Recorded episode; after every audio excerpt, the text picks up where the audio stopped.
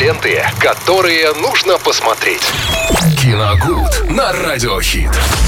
Пятница, значит, а мы уже планируем, что ж будет на выходных, как себя занять, чем развлечь. Всегда расскажет Виталий Морозов в рубрике «Киногуд». Добрый день. Здравствуйте, Максим. Всем привет, друзья. Ну, канун Старого Нового года. Э, Ну, не сегодня, наверное, завтра все-таки по большей части. Вот я Ну, всегда путаю. С 12 на 13, с 13 на 14. С 13 на 14, правильно. Но все равно. Хорошо. Ну как с 18 на 19 крещение.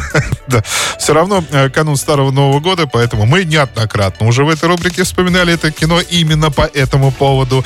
И я думаю, что не грех будет вспомнить и сегодня, потому что фильм замечательный, я его вот так вот регулярно пересматриваю. И, кстати, стараюсь делать это именно под Старый Новый год. То есть э, «Иронию судьбы» я всегда смотрю на новый, фильм «Старый Новый год» смотрю на Старый Новый год. чтобы, чтобы все было по порядку. Прекрасно. Да, ну, замечательная картина, о которой я уже рассказывал, просто даже блестящая в какой-то момент, с отличными актерскими ролями, о том, как э, одна семья въезжает в дом, а вторая, ну, не то чтобы оттуда выезжает, но начинает выносить вещи, потому что хозяин жилища решил жить совершенно по-новому. Вот это два сравнения, две, две вот этих семьи там, и как раз все происходит в канун Старого Нового года. Ну, как Они- я понимаю, это общага. А, нет, это, нет, обычный многоквартирный дом. А. Просто в одну квартиру въезжают, из второй, ну, из второй выносят вещи. Так, ну, практически, можно сказать, выезжает. Потому что вот хозяину так захотелось. У него некий кризис. Кстати, кризис и у того, кто въезжает, тоже у него э, свои заморочки, свои семейные проблемы. И у второго точно так же. То есть два таких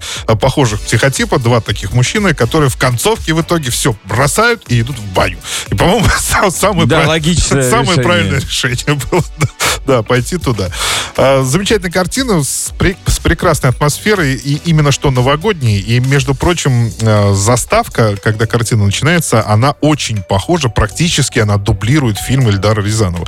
То есть там тоже идет снег, э, поет замечательная какая-то песня, очень светлая такая, добрая, и вот эти желтые титры.